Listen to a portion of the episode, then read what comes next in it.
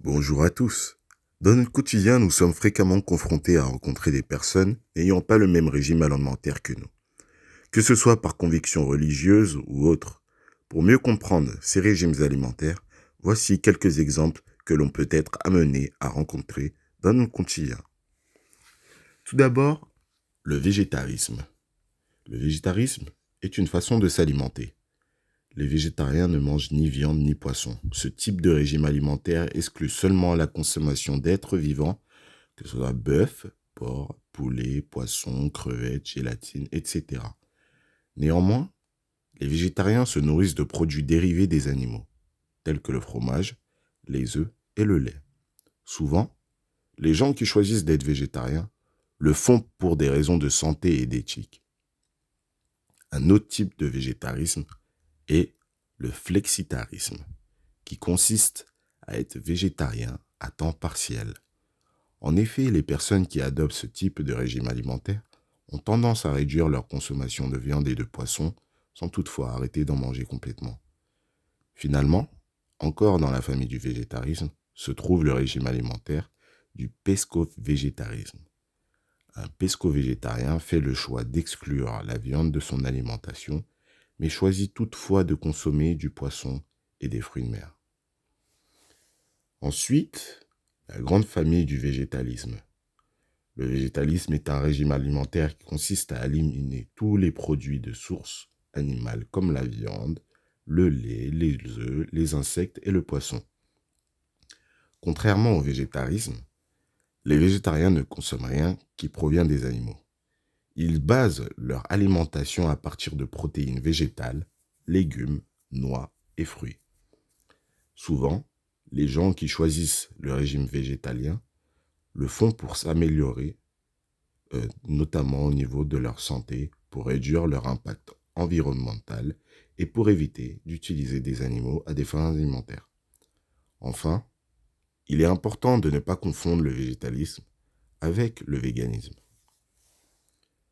Le véganisme, qu'est-ce que c'est? Le véganisme est non seulement un régime alimentaire, mais aussi un style de vie.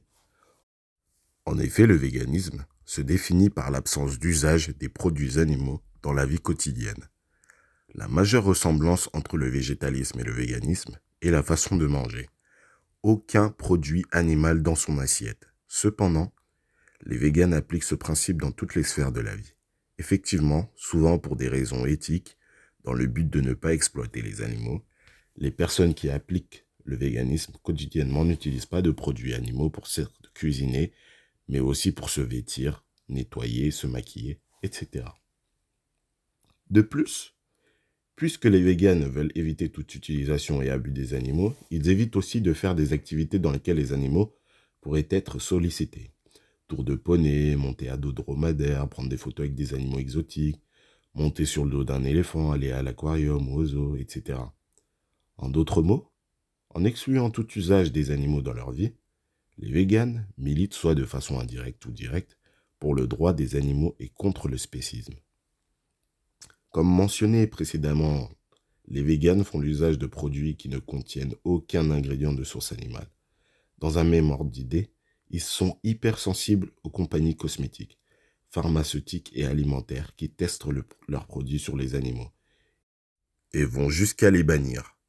Pour eux, expérimenter sur des animaux et de l'exploitation animale est donc totalement contre le mouvement vegan qui tente de cesser l'utilisation non nécessaire et cruelle des animaux. Les régimes sans lactose. Alors le lactose est le sucre qui est présent naturellement dans le lait de vache ainsi que dans le lait maternel les enfants naissants produisent du lactase, une enzyme qui sert à digérer le lactose. Après le stade de l'enfance, certaines personnes cessent de produire la quantité de lactase nécessaire à la digestion du lactose présent dans le lait et subséquemment deviennent intolérantes au lactose. Comme symptôme de leur intolérance, ces personnes vont sortir des ballonnements, des maux de cœur et de la diarrhée lorsqu'elles ingèrent du lactose. De plus, il y a un très faible pourcentage de la population qui est allergique au lactose, le plus commun, c'est l'intolérance au lactose. Il est de plus en plus commun de voir la mention sans lactose sur certains produits et dans les menus au restaurant. Cependant, il est nécessaire de savoir qu'un aliment qui ne contient pas de lactose ne veut pas dire qu'il est végétalien. Beaucoup de gens ont tendance à, mélanger ces deux régimes qui sont pourtant distincts l'un de l'autre. Le régime sans gluten. Avant de comprendre pourquoi certaines personnes ne mangent pas d'aliments qui contiennent du gluten, alors euh, qu'est-ce que c'est que le gluten? On voit souvent la mention euh, sans gluten partout de nos jours. Le gluten, c'est le diable ou quoi? Hélas non. le gluten, c'est le nom général des, protéines de réserve, glutéline et prolamine, euh, retrouvées dans le, blé, l'orge et le seigle et des variantes de ces céréales. Certaines personnes sont intolérantes au gluten et ressentent des maux de ventre et de la diarrhée lorsqu'elles mangent des aliments contenant du gluten. Néanmoins, d'autres individus sont réellement allergiques au gluten et ont un diagnostic de la maladie cœliaque. Euh, ces, individus, ces individus ont des symptômes plus sévères lorsqu'ils sont en contact avec le, avec le gluten, tels que la perte de poids, euh, des gaz, des ballonnements, de la fatigue chronique, une baisse de quantité de fer dans le sang et un état de malnutrition générale. Le cétogène. Alors, le cétogène, c'est un autre régime alimentaire qui est en vogue ces années-ci. C'est le, et il est mieux connu sous le nom de régime keto. Alors, le principe de ce régime, de façon, de façon générale, est de manger énormément de gras pour perdre du gras. en effet, ce régime alimentaire, il est élevé en lipides, donc en gras, mais très faible en glucides, en sucre. Le, but est d'entrer en état de cétose. En d'autres mots, cet état permet au corps d'utiliser des, lipides au lieu des sucres pour euh, s'énergiser et sourire le cerveau. À la base, cette diète a été inventée pour aider les enfants souffrant d'épilepsie et les gens ayant la maladie de Vivo.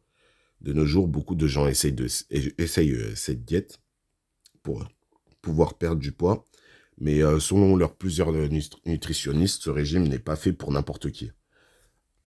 Enfin, Espérant que vous ayez bien compris l'idée principale de ces régimes alimentaires, je vous remercie pour votre attention et votre écoute. N'hésitez pas à vous nous faire part de votre impression sur cette thématique. Merci encore et à bientôt, je l'espère.